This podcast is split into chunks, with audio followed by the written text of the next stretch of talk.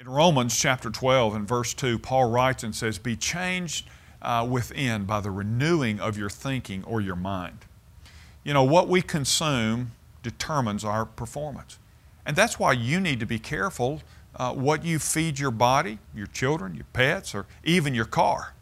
But what you feed your mind is equally important, especially when you consider these two laws that operate in life. The first is the law of cognition. And that means that your thoughts influence your emotions and your behavior. The Bible says, For as a person thinks in his heart, so is he. Proverbs 23 7. And Jesus said that a good tree can't produce bad fruit, and a bad tree can't produce good fruit. In other words, good thinking can't produce bad results, just as bad thinking can't produce good results. The second law is the law of exposure.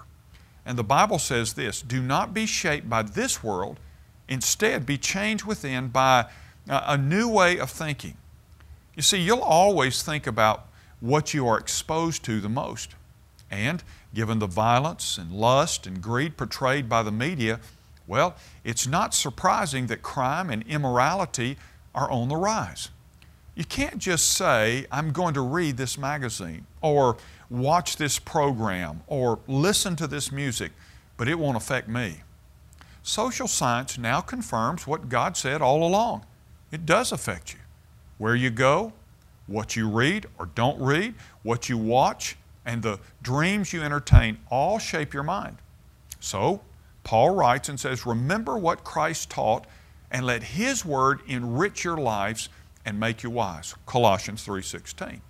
So when you need the right mind fuel, remember that God, whose gracious Word can make you into what He wants you to be, and remember that that Word can give you everything you could possibly need to think right, to operate right, because it really is about what you're putting in uh, to your. The Bible speaks a lot about your mind, so guard it with the content you put in it. I'm Ray Jones, and that's another heart truth for your day.